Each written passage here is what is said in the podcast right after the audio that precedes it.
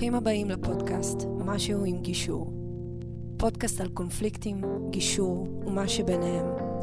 עם המגשרים נדב נשרי, דניאל הרוש וחברים. משהו עם גישור, פרק שני. ואני כאן עם uh, האדון הנכבד והמגשר המופלא, נדב נשרי. תודה ששמת לב, דניאל הרוש, מגשר בחסד. Uh, מה שלומך? אני בטוב. אה, שמע, יש לי... שלומי מצוין. אתה יודע מה רע, אנחנו פה בחדר, יש שייק, יש אספרסו, יש אה, אנשים טובים, ויש גם הרבה נושאים לדבר עליהם, אז, אז, אז נכון. תתכונן. אתה יודע, יש פה את נוגה, שעוזרת לנו פה מאחורה ומצלמת ותומכת, ויש פה את שרון קניאל, לעשות כבר סאונדמנט, מוזיקאית נפלאה, שעושה לנו פה את כל העבודה שבלעדיה זה לא יכול לקרות. כן, כן, לא, אין לנו מושג, יש הרבה חוטים ועניינים. היא עושה פה קסמים, חייבים להגיד את זה, אנחנו תודה. משתדלים בעיקר לא להתחשמל, וחוץ מזה... נכון. אה, אז יש לי מלא דברים לדבר איתך עליהם, כי חשבתי עליהם אחרי הפרק הקודם, וגם אני, אני נתקל בזה די הרבה אה, מאז שאני נכנסתי לתחום, שאני... שואלים אותי מה אני עושה, ואני אומר, אני מגשר. אז uh, ישר השאלה הראשונה שכמעט תמיד עולה, רגע, אתה גם עורך דין? ואני אומר להם, לא, למה אני צריך להיות עורך דין? כי מה, זה לא כזה הולך ביחד? לא, אז, אז קודם כל, אני רוצה להבין למה אה, התקבע מבחינת התודעה הציבורית שמגשר צריך להיות עורך דין, הרי מדובר בשתי גישות שונות לחלוטין. 80 מעלות. אה, אני יכול לתת קצת את ההיסטוריה של הדבר הזה, למה זה קרה? כן, אבל תזכור שיש לנו חצי שעה וזה לא שיעורי. כמו אה, שאומרים. כמו שאומרים עורכי דין. אני גם בתואר שלי במשפטים, למדתי את קליפת האגוז, אני מודה שהשתמשתי בזה, וטוב ששמעתי יאללה, לך על זה. את המונח הזה. תראה, הליך הגישור שהגיע מארצות הברית, הוא נולד מתוך עולם המשפט. הוא בעצם נולד במחלקה, במחלקת המשפטים, מחלקה ליישוב, מש- ליישוב סכסוכים, אה, לניהול משא ומתן בהרווארד. אה, שני חוקרים, פרופסור נפלאים, ויליאם פישר, אה, רוג'ר, רוג'ר פישר וויליאם יורי, כתבו ספר נקרא Getting to Yes. זה התנ"ך של עולם הגישור. הוא דיבר פעם ראשונה על השיטה שאומרת בוא נפריד את האדם מהבעיה, עמדה מאינטרס וכל מה שאנחנו מדברים עליו בקורס גישור בסיסי. בגלל שזה צמח מתוך עולם המשפט, עם גיבוי מאוד גדול של עולם המשפט לפני זה, ועידת פאונד המפורסמת שהייתה לפני זה, בית המשפט רב הדלתות של פרנק סנדר, שאמר בוא ניתן, לפני שאנשים באים להליך משפטי, בוא ניתן להם בחירה בין הליך משפטי להליכים אחרים, ADR, Alternative Dispute Resolution. עצור שנייה, אני עוצר אותך, כי, כי באמת זו שאלת הבהרה חשובה. מה היה האינטרס של מערכת המשפט לקדם את, אה, את הגישור? כמו היום, מערכת המשפט אמר שם, וורן, לא זוכר את השם הפרטי שלו, אמר נשיא בית, נשיא בית המשפט העליון האמריקאי, יש פה בעיה גדולה. כל שנה יותר ויותר תיקים, ואנחנו יותר ויותר בעומס, הציבור יותר ויותר מתוסכל, אנשים לא מרוצים מהתוצאה, וכולם אומרים שיש בעיה. חייב להיות פתרון אחר. משם התחילו לחפש את הדרכים, הגיעו ל-Alternative Dispute Resolution, ADR, למצוא דרכים אחרות. הגישור הפך להיות המוביל שבדבר. הבינו שהמערכת פשוט, מערכת המשפט, היא לא עובדת. בשום מקום, אגב, בעולם המערבי, היא פשוט לא עובדת. ושם זה התחיל. ואז התחיל, הגישור התחיל כמשהו מאוד קהילתי. את השיטה הזאת התחילו להנחיל בכל מיני אה, אה, שירותי רווחה, עזרה לשכנים, סכסוכי שכנים. במקום ללכת לבית המשפט, לכו לגישור. לאט לאט זה התחיל להיכנס לעוד תחומים, בראשם הגירושין, כי שם זה היה מאוד מאוד ברור שהיתרונות הם אדירים, כל מחקר שנעשה הרי הראה את זה, עדיף בכל מקום שבו יש מערכת יחסים בעבר ורצוי שתהיה עתידית, הורות, למשל, כן. עדיף, שיהיה, עדיף שהכל יהיה בהסכמה, שלא ייכנסו לבית המשפט, שם אתה יודע איך אתה נכנס, אתה לא יודע איך אתה יוצא, ואתה יודע שאתה יוצא רע הרבה יותר. גם אם ניצחת, אתה יוצא אחרי הרבה ששפכת הרבה דם שלך ושל בני משפחתך בעולם הגירושין. אז משם זה התחיל, וזה בא מתוך עולם המשפט. עכשיו, אז הייתה בעיה, בעיה מאוד מאוד גדולה. ה- הילד שנולד, הילד שנולד לעולם המשפט, עולם הגישור, הוא היה הרבה הרבה הרבה יותר טוב מהמאסטר. ואז הייתה בעיה, כי עולם המשפט אומר, רגע, רגע, רגע, מה זה פה גדל לי פה בין הרגליים? התוצאות הרי הם אדירות, אנחנו מדברים פה על מעל 70-80 אחוזי הצלחה בגישור כללי, עם גירושין אנחנו ביותר, שעושים אותו נכון. ואז בעצם אומרים, רגע, מה יקרה פה לפרנסתנו? הרי אנחנו צריכים עוד תקנים, מערכת המשפט אומרת, אנחנו צריכים תקנים. לא רק פתרון, אני רוצה עוד שופטים, ככה אני אוכל להקל את העומס. אז זה היה, וזו עדיין חשיבה מאוד מאוד רווחת בהרבה מאוד מקומות. צריך להגיד שגם בעולם המערבי, אבל יש שינוי, השינוי לקראת עולם הגישור הוא קיים, הוא מגיע בתקופה מאוד מאוחרת, אבל גם בארץ יש כבר ניצנים שעוד מעט מגיעים, ואני מניח ש- שנדבר עליהם, כן. שגם בארץ כבר הבינו שהמערכת היא צריכה שינוי מאוד מאוד גדול. כן, בוא נדבר רגע על המערכת בארץ, כי אנחנו רואים בשנים האחרונות, כמעט בכל uh, סקר עמדות של הציבור, אובדן אמון מתמשך במערכת המשפט. עכשיו יש שיגידו, uh, יש גם הסתה מאוד גדולה נגד המערכת הזאת מצד ה... אה, אה, הממשלה או מי שעומד בראשה, לא ניכנס לזה כרגע, אנחנו לא פודקאסט פוליטי, אבל זה קורה, צריך להכיר בזה. אבל השאלה אם זה רק זה, או שאובדן האמון הוא אותנטי. הסיפור הוא מאוד פשוט. אני לימודי משפטים. שיעור ראשון. סיפור אמיתי. שיעור ראשון לימודי משפטים זה היה משפט חוקתי. משפט חוקתי זה כל מערכות השלטון, הרשות המבצעת, המחוקקת, איך, איך כחוקה, אין פה חוקה, חוקי יסוד, כל הדבר הזה. שאלה ראשונה, נכנסה המרצה לכיתה, אני לא יכול לשכוח את זה. נכנסה המרצה לכיתה ושואלת, רבותיי, והולכים הבאים ללימודי משפטים, משפט חוקתי, מי יודע מה זה בג"ץ? ככה היא שאלה. וכולם מרימים את היד, אנחנו שילמנו עשרות, עשרות רבות של אלפי שקלים על התואר הזה. מה זה בג"ץ? כולנו יודעים, בית דין גבוה לצדק, כולם שם אומרים, יפה. משה רחמילוביץ', שהיא שואלת שם את אחד הסטודנטים, ומה תפקידו? אז הוא אומר, לעשות צדק. אז היא אומרת לו, ככה עם האצבע, לא יכול לשכוח את זה. רבותיי, אתם הגעתם ללימודי משפטים. פה אין צדק, פה יש חוק. כולם לעמוד דקה דומייה לזכרו של הצדק. ככה התחילו לימודי המשפטים. וואו. עכשיו, הסיפור הזה אני מכיר גם שאמרו בעוד מקומות שלומדים, באוניברסיטאות ומכללות, זה ידוע. אתה, כשאתה בא לבית משפט, אני פעם תפסתי את מני מזוז בשיחה על זה. אמרתי לו, איך יכול להיות שאין צדק בבית המשפט? אז הוא אמר לי, לפעמים יוצא צדק, אבל זו לא המטרה. התפקיד שלנו לעשות חוק. חוק מה שהמחוקק קובע, אנחנו השופטים צריכים לפסוק לפי החוק. ואז בעצם נוצרת פה איזושהי בעיה, כי המחוקק תקוע, לא עושה יותר מדי, המערכת קורסת, המון המון לקונות, העולם השתנה, תחשוב כמה העולם השתנה עם האינטרנט. הרי בעולם המשפט השינוי הזה הוא, הוא, הוא אדיר, אנחנו לא התרגלנו לזה.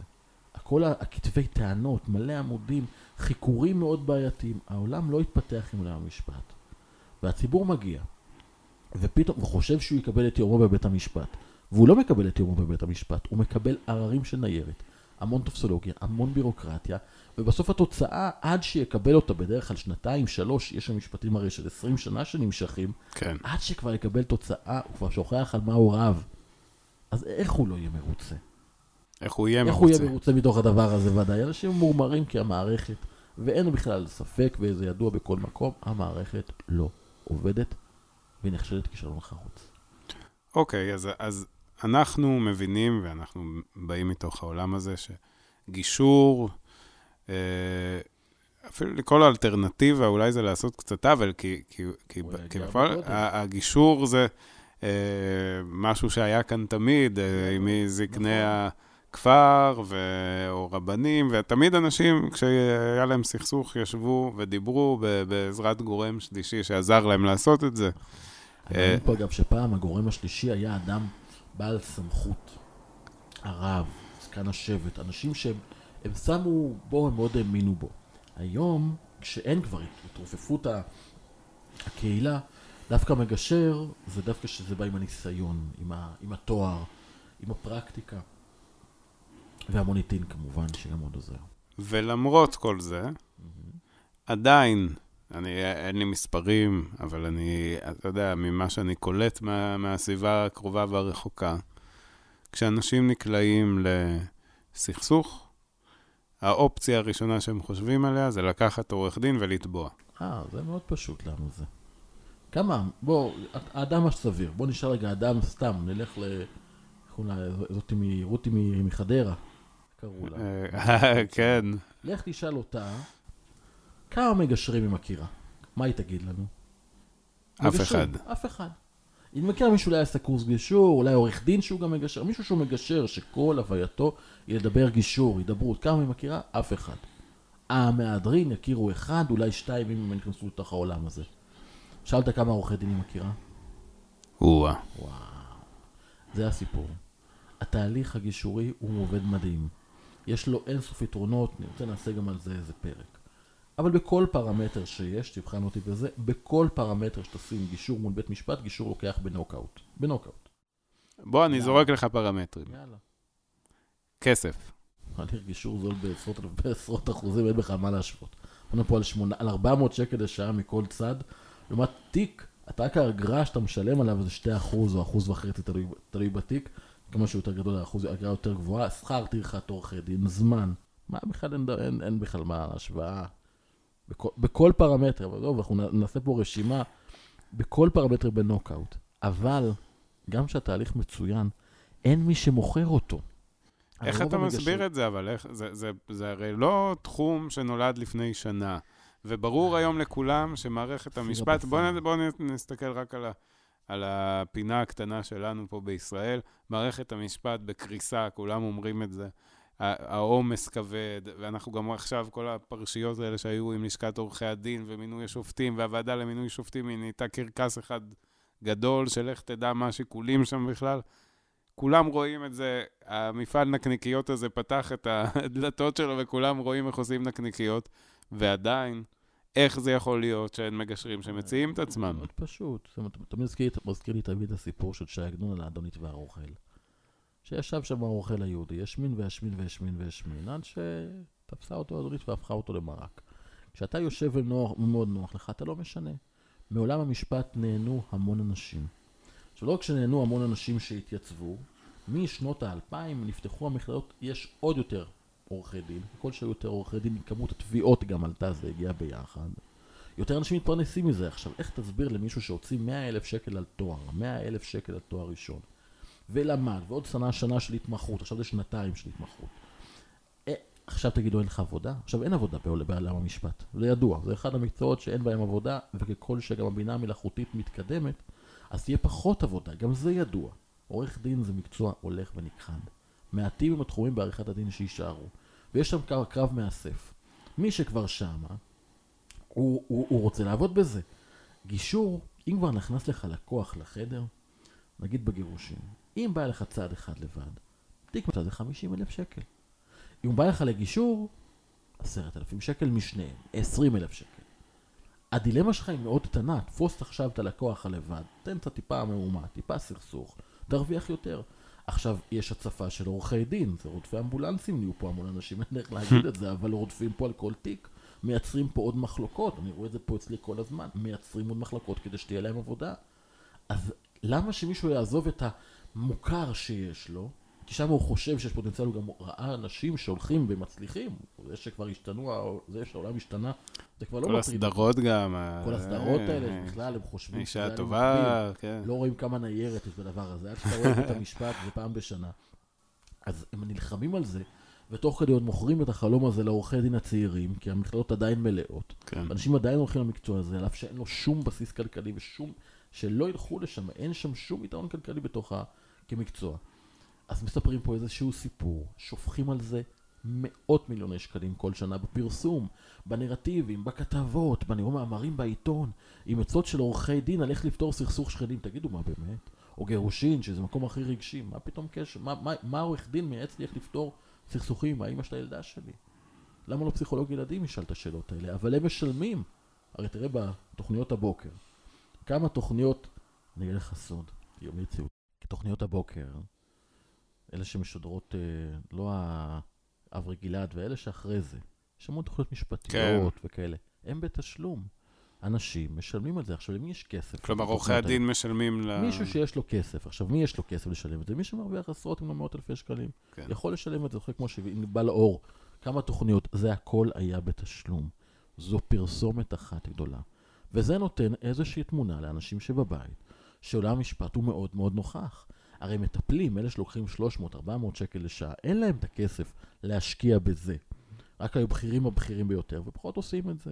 ולכן זה נותן דימוי של עורכי הדין שיש כל הזמן שמה, שהם נוכחים והם קיימים, ונותן פה איזשהו דימוי. עכשיו, מי בתוך העולם הזה, שהוא רואה את כל עורכי הדין, מי ילך לעולם הגישור שהוא עוד בחיתוליו, עם כל ה-30 שנה שהוא כאן? אין הרבה מגשרים שמתפרנסים רק מגישור. זה עדיין נחשב כ- כדבר שהוא לא נתפס. כשאני אומר לאנשים שאני עובד רק בגישור כבר הרבה מאוד שנים, אנשים מאוד הופתעו. מה באמת? איך אפשר? מאיפה אתה מקבל תיקים? מה, מפנים לך תיקים? אני לא הבנתי, כי אנשים אמרו, תמיד הם חשבו שבית המשפט יפנה תיקים. תמיד הייתה החשיבה. יסדירו את עולם הגישור, ובית המשפט יפנה לך תיקים. אז כולם ישבו וחיכו. ואני אמרתי, רגע, אבל למה? הרי אם המוצר הוא כל כך טוב, למה אני צריך שימכרו אותי? אני אלך ויציע לאנשים לקנות את שירותי הגישור. ומסתבר שהישראלי הוא באמת לא פראייר. כשאתה אומר לו, בוא תפתור את הסכסוך שלך בהסכמה, בדיבור, בדיאלוג, בטוב, ותשלם על זה הרבה הרבה, הרבה פחות, הוא אומר, יאללה. אבל עד היום אין הרבה מגשרים. אגב, אתה יודע איך אני בודק את זה? איך? גוגל. הכי פשוט. אני, יש לי כזה תחביב כדי לראות איך השוק מתקדם. אני נכנס פעם ב... אומר, תן לי עיר בארץ. עיר, לא תגיד אה, יישוב ספר קטן. עיר. תכתוב, תחפש שם מגשר. תראה מה יעלה לך. עכשיו, על פניו אנחנו אומרים, אם יש הרבה מגשרים, אז אמור לצוף שם שיש שם, אתה יודע, אנשים שזה המשרד שלהם. אין, אתה תחפש אתרי לידים, כאלה שמוכרים הפניות. 144, אני מופיע שם בהרבה מקומות. גם מקומות שאני לא עובד בהם, אני מופיע שם, כי אין תחרות. אנשים לא פתחו את החנות, אז איך אנשים יקנו ממך את הסחורה? ולכן הגישור מאוד תקוע. לא בגלל הגישור, בגלל המגשרים. זה הסיפור פה. אוקיי, אז אתה אומר, אני הלכתי והצעתי את המוצר הזה ואת עצמי, פתחתי את החנות. אמרתי לציבור, הנה, זה חלון הראווה, זה מה נכון. שאני נותן, ו- ו- ואנשים הצביעו ברגליים. זה עבד. ב- ב- בתחום הגירושין. נכון. למה זה עוד לא חלחל לתחומים אחרים? הרי אין שום היגיון ששני שותפים בעסק שמסתכסכים, ילכו עכשיו לבית משפט ויקיזו דם שנתיים-שלוש, אם הם יכולים, דם וכסף. ואם הם יכולים לשבת ביניהם שתי פגישות, שלוש פגישות, חמש פגישות, ולסיים את הסיפור הזה בתוך חודש-חודשיים, במינימום נזק, בלי שאף אחד יודע על הסכסוך הזה, כי גם גישור, יש עליו חיסיון. נכון. איך זה עוד לא קורה? זה, זה עובד מעולה בגירושין, אנחנו רואים את זה במספרים, בכמות התביעות בבית המשפט שירדה ביותר מ-50 אחוז. נכון. איך זה עוד לא קרה? א', זה אותו סיפור. גם בעולם המשפט, דווקא המשפט האזרחי, בשונה מהגישור, בגירושין, שם גם היו הרבה אנשי טיפול, שכן באו לעולם הגישור וכן נתנו גם כן את הזווית שלהם. עולם הסכסוכים האזרחי הוא רק עורכי דין, מקרקעין, שותפים, כל המסחרי, ליטיגציה, נזיקין, זה עורכי דין. אין שם, לא תמצא שם אנשי טיפול שמתעסקים במקרקעין. לכן שם עולם המשפט הוא מאוד נוכח. ועולם המשפט, שוב, המגשרים, עורכי הדין מגשרים, האוקסימירון הזה, לא הלכו והציעו את מרכולתם, לא אמרו אני רק מגשר. היו כמה, יש מתי מעט. אה, עמוס גבריאלי למשל, שניתן את השם שלו כידוע, ובשמו עובר בין האנשים, וידוע כמגשר נפלא והוא מגשר בחסד. אבל הוא, הוא עושה גישור של, הוא מגשר מאוד מתערב גם כן, יש לו איזו שיטה מאוד גם כן שבאה מתוך היכרותו עם עולם המשפט, זו אסכולה שלמה. אה, אבל זה הפה לאוזן. אין הרבה מגשרים שעכשיו עם משה ודוד, שיש להם מוסך, הסתכסכו. יחפשו מגשר בעיר שלהם, מגשר שמתמחה. אין. עכשיו, הם גם לא יחפשו את המגשר הזה, כי את החינוך אף אחד לא עשה. אף אחד לא בא והשקיע בקמפיין שאומר, חבר'ה, אל תלכו לבית המשפט, לכו קודם כל לגישור. אף אחד, עכשיו, אין, גם הגופים הגישורים, יש שניים, שלושה גופים אה, שמייצגים מגשרים. אה, יש לנו את הארגון שאנחנו הקמנו, שבא לקדם את הגישור הפרטי לציבור, אבל גם הארגונים הוותיקים, אף אחד לא משקיע את הכסף בפרסומות, כי אין את הכסף, למגשרים אין, אתה יודע, אין פרנסה, אין יכולת להשקיע בפרסום, כן. זה, זה, זה כדור שלג מן הסתם. מהצד השני, כולם, כל לשכת עורכי הדין, עורכי דין, משקיעים בפרסום על פתרונות משפטיים, אז איך הציבור גם יכיר את זה? פה הסיפור. עכשיו, זה אוקיי. ישתנה בקרוב. אז אנחנו מדברים, יפה, אנחנו מדברים על עורכי הדין, על המגשרים. לא דיברנו על שחקן מאוד משמעותי בתוך המערכת הזאת, שזה המחוקק והממשלה. מה, מה הם עושים בעניין הזה? הרי גם הם מבינים שהעומס על בתי המשפט הוא לא הגיוני, הם מבינים שאנשים מגיעים לשם ויוצאים משם בשן ועין, מה שנקרא. ו- ו- והם רואים את, ה- הם רואים את אובדן האמון של הציבור, ו- ו- ופוליטיקאים יודעים להריח את הדברים האלה. חד משמעית. איך כל הדבר הזה לא הביא את המחוקק עד היום לעשות מעשים ש... מלבד המעשים שאני אשאל אותך עליהם, שהם באמת קרו, בוא, בוא תספר מה כן קרה קודם, לפני שנתלונן על מה שלא קרה. חדשות טובות, בוא נגיד את זה ככה, המצב משתנה. אנחנו היום באמצע נובמבר, אה, עוד חודש וחצי, רעידת אדמה.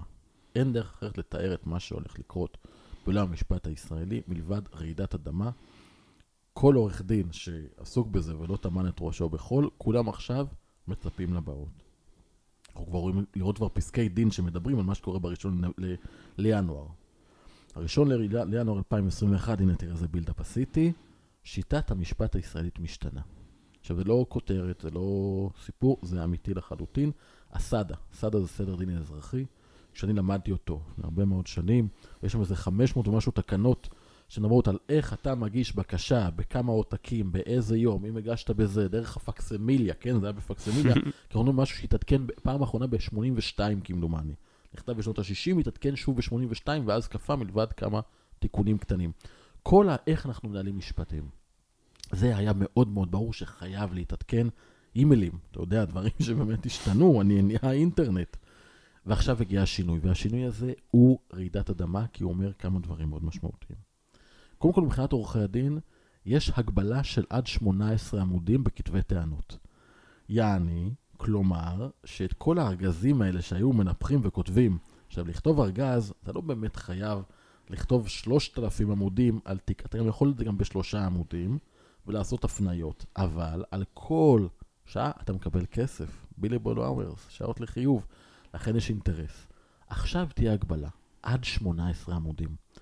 זה אומר שהמון עורכי דין הולכים לצאת, לשוק התעסוקה, כי המשרדים הגדולים, אין, אתה לא יכול לחייב על עבודה שלא קיימת, עם כל הכבוד, המשרד צריך להתפרנס.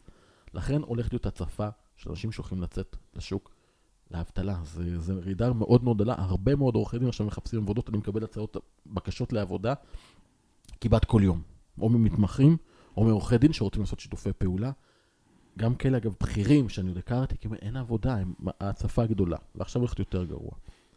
שתיים, אמ, מה שהתקנות אומרות, זה שכל תיק מעל 40 אלף ש"ח, שרק לסבר את האוזן, זה בעצם כל תיק אזרחי שהוא לא תביעות, אה, תביעות קטנות. כן. כל תיק אזרחי יהיה חייב להתחיל באלף ניסיון הידברות עם הצד השני, לחדד את הפלוגתאות, את המחלוקות, לראות על מה אנחנו מסכימים ומה שמסכימים להוציא החוצה ולהבין על מה אנחנו מדברים. זה בעצם סוג של איזושהי פגישת קישור ראשונית.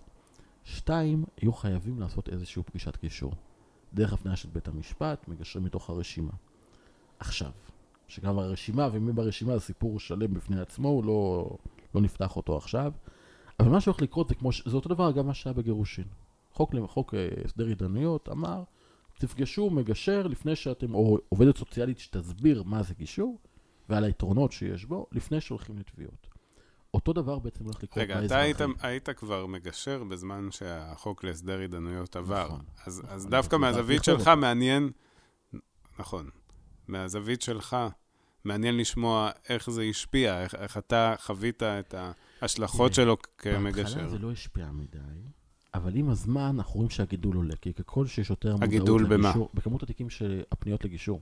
אוקיי. כי ככל שהציבור מודע לאופציה, אז הוא אומר לעצמו, רגע, רגע, רגע.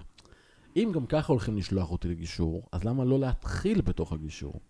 וברגע שהתחילו בתוך הגישור, האחוזי ההצלחה הם מאוד גדולים, לכן יש ירידה בכמות התביעות. לכן היום עורכי הדין במשפחה הם בקרב מאסף. אותו דבר הולך לקרות בתחומים האזרחיים. כי הציבור זה לא יקרה בחודש הראשון, אבל אתה תראה ששנה, שנתיים אחרי, אנשים יבינו, רגע, אני גם ככה מגיע לגישור, בוא ננסה את זה. ואז יתחילו יותר מגשרים שיציעו את מרכולתם, אני כך מקווה, ויעשו את זה בצורה מקצועית ורצינית ואתית, וישמרו על, על הכבוד של המקצוע כמגשר ועל האתיקה. והם יתחילו להציע את מרכולתם בשוק הפרטי. וככל שיהיו יותר אנשים בשוק הפרטי, לא אחרי שהגשת תביעות, לפני שבכלל פנית לעורך הדין, לראשון, אתה, אתה פונה למגשר שיעזור לך לדבר עם הצד השני, שם תהיה מהפכה מאוד גדולה. שם אנחנו נראה באמת ירידה בכמות התביעות שמגיעות לבית המשפט, ועלייה מאוד משמעותית של עשרות אחוזים בכמות הגישורים. מהפרטי לחלוטין, כי נתנו לציבור לעשות את שלו, ועל זה צריך להגיד כל הכבוד, ושאפו רב לאיילת שקד שיזמה את זה בהתחלה, עם, אה, עם, נושאים, עם אה, מנהל בתי המשפט, אה, ולאבי ניסנקורן, שר המשפטים הנוכחי, שחתם על התקנות, אישר אותם, וניתן להם להיכנס לתוקף. על המלחמה מאוד גדולה שניטשה שמה, וזה קורה עכשיו. אני מניח שלשכת עורכי הדין לא, לא פתחה בריקודים כשניסנקורן חתם. כש... כשאוחנה, אמיר אוחנה היה שר המשפטים, זה נדחה כמדומני פעמיים או שלוש. בלחץ לשכת עורכי הדין, אבי חמי שם עשה, הפעיל הרבה לחץ. אבל כשניסנקרון נכנס, אה, והיה הרבה פוליטיקה, והיו הרבה שמועות, אבל אמרנו בלי פוליטיקה, אז נשים את זה בצד. ניסנקרון נכנס, חתם עליהם די מהר, זה יאמר באמת לזכותו, ושם הלשכה התיישרה. אמרו בסופו של דבר, אני זוכר, היה כתבה גדולה, אבי חימי אמר בעצמו, עדיף פתרון בהידברות, שזה מובן מאליו, מאשר הליך משפטי. שזה זה מאוד מובן לנו כציבור, זה גודע את הענף המאוד גדול של המשפט. נותן תקווה אדירה והמון דברים טובים לציבור הישראלי. עכשיו נראה, אולי זה גם יגיע למקומות אחרים בעולם. אז אם uh, יושב עכשיו uh, מאזין לפודקאסט, או יושבת מאזינה, והם באיזשהו צומת בקריירה, יש, יש עכשיו הרבה כאלה, כן? תקופת הקורונה אה, גרמה להרבה אנשים אה, להתחיל לחשוב מה הם רוצים לעשות מבחינה תעסוקתית עם החיים שלהם, וחלק זה נכפה עליהם. אה, אה, לפי מה שאתה אומר, מדובר פה במקצוע שהוא לגמרי מקצוע עתיד, ומי שנכנס אליו עכשיו, אז האפשרויות שלו נהיו תוך שנתיים, שלוש. ארבע, בלתי מוגבלות. בזמן הקצר שיש לנו, נגיד את זה ככה. א', חד משמעית, לא סתם אני, אתה פה, אנחנו מכירים הרבה מאוד שנים, ואחרי שנים הצלחתי למשוך אותך פנימה לתוך התחום הזה, כי אני חושב, שאני אומר את זה לכל חבריי, זה התחום. אבל, גם כשזה התחום, וזה עם המון פוטנציאל, לחשוב, כי זה תמיד היה 30 שנה שעולם הגישור היה, ותמיד חשבו שמישהו יפנה אליך תיקים. זה לא יקרה. מי שרוצה להיכנס לתחום הזה ומוכן לשנס את הידיים ואת המותניים, ולהשקיע מה שצריך בפרסום ובשיווק ולהיות הכי טוב שיכול להיות בפה לאוזן, ויודע שזה תהליך ארוך של שנים, לבנות מוניטין זה שנים, הוא יוכל להצליח בענק, זה המקום להיכנס. מי שחושב שהוא יעשה תעודה בפקקטה 60 שעות, או בחינם אצלי ב-40 שעות באינטרנט, זה אותו קורס, ומזה הוא יתחיל לעבוד, לא הולך לקרות. לא הולך לקרות, פשוט מאוד, זה לא... זה, זה, זה, זה באמת לעג לרש, זה דיני נפשות. מי שבאמת רוצה להתעסק בזה ומוכן להשקיע, אני מזמין, זה, זה מקצוע נפלא, נפלא, יש בעיה גדולה בהכשרות בארץ, נעשה אולי איזשהו פרק על זה. יש בעיה גדולה, אני לא הולך להגיד דברים טובים במקום הזה, כי יש לי בטן מלאה שם, אבל בהחלט המון המון הזדמנויות, והכי חשוב, לציבור הישראלי, מה שהולך לקרות עכשיו. מתנה אדירה. ואני חושב שכדאי שגם המגשרים יתחילו פה אה, להניע, כי זה באמת הזדמנות לייצר פה שינוי תודעתי. להתחיל לדברר את זה, להוציא את זה, כמו שאנחנו עושים כאן. אנחנו פרטיים, גם הארגון שהקמנו לקידום הגישור הפרטי בישראל, זה הכל כן. וולונטרי, אנחנו לא מנסים להיות איזשהו גוף uh, ציבורי גדול, ובאמת הלוואי שאם חברינו בארגון המגשרים, לשכת המגשרים, וכל מי שיכול פשוט להתחיל להוציא את זה בגדול החוצה, להעביר את המסר הזה, זה הזמן. כי אם לא נעשה את זה, אגב, מזה אני חושש, יקרה מה שקרה באיטליה. באיטליה עבר חוק דומה. יש חובת גישור.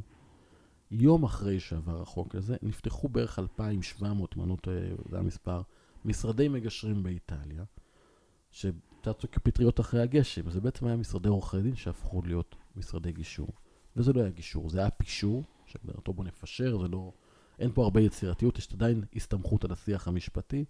זה עשה שם מאוד מאוד רע לעולם הגישור, ואז אנשים לא רצו ללכת לגישור, כי זה נתפס להם כמשהו לא טוב. לכן אנחנו כן צריכים עכשיו לתת שירותי גישור, אבל שיהיו שירותי גישור טובים ומצוינים, ולא שעוד אנשים יקחו עם תעודה של מגשר. זה אנחנו לא צריכים, זה יש מספיק. אנחנו צריכים מגשרים אמיתיים, גם באופי וגם בלב. טוב, נראה לי שמעבר להכל גם אה, יהיה מרתק לראות מה זה יעשה לחברה הישראלית, השינוי הזה ב, כן. אה, בשיטת המשפט, ואנחנו מדברים פה על תהליכים מאוד ארוכים, אבל הלוואי שזה יוביל למקום הזה, כי זה, זה מאוד ברור שאנחנו צריכים כאן אה, יותר אה, גישור ופחות אה, מלחמות. חד משמעית. אגב, נקודה אחת, לוי היא חשובה. בתי המשפט בתקופת הקורונה היו סגורים. העומס שעומד להיות עכשיו הוא בלתי אפשרי. הדיבור היום בקרב חבריי, עורכי הדין, הוא שלא יהיה ספק. אל תיכנס לשם. אל תצפה לפתרון תיק. זה כבר לא יהיה מה שחצי שנה. מה שהחצי שנה ייקח שלוש שנים, ומה שתיקח שלוש שנים ייקח עשר שנים. להתמודד עם העומס שהולך להגיע, זה, זה אפשר. פשוט, זה פשוט הולך להיות נורא ואיום. אז הגישור זה הפתרון, כן, וזה קורה. זה נראה שכל המשתנים במשוואה הזאת uh, מסתדרים במקום הנכון, ואנחנו בטח נעקוב ונראה לאן זה, זה הולך. ואנחנו זה שם, ו... וגם פועלים. וטוב, אז uh, גם נגמר לנו הזמן. Uh, ותודה לכל מי שהאזין ולכל מי שהאזינה, ותודה רבה לך, נדב, היה, היה מעניין. תודה רבה, דניאל. ונתראה בפרק הבא, וגם בין לבין. תודה. תודה לנוגה, ותודה לשרון. ניאל, תודה, שרון. שמצילה אותנו, נותנת לנו פה שקט. לא, לא יכולים לעשות את זה בלי, בלי השקט הזה שהיא נותנת לנו פה, נכון? לא, לא, אי אפשר.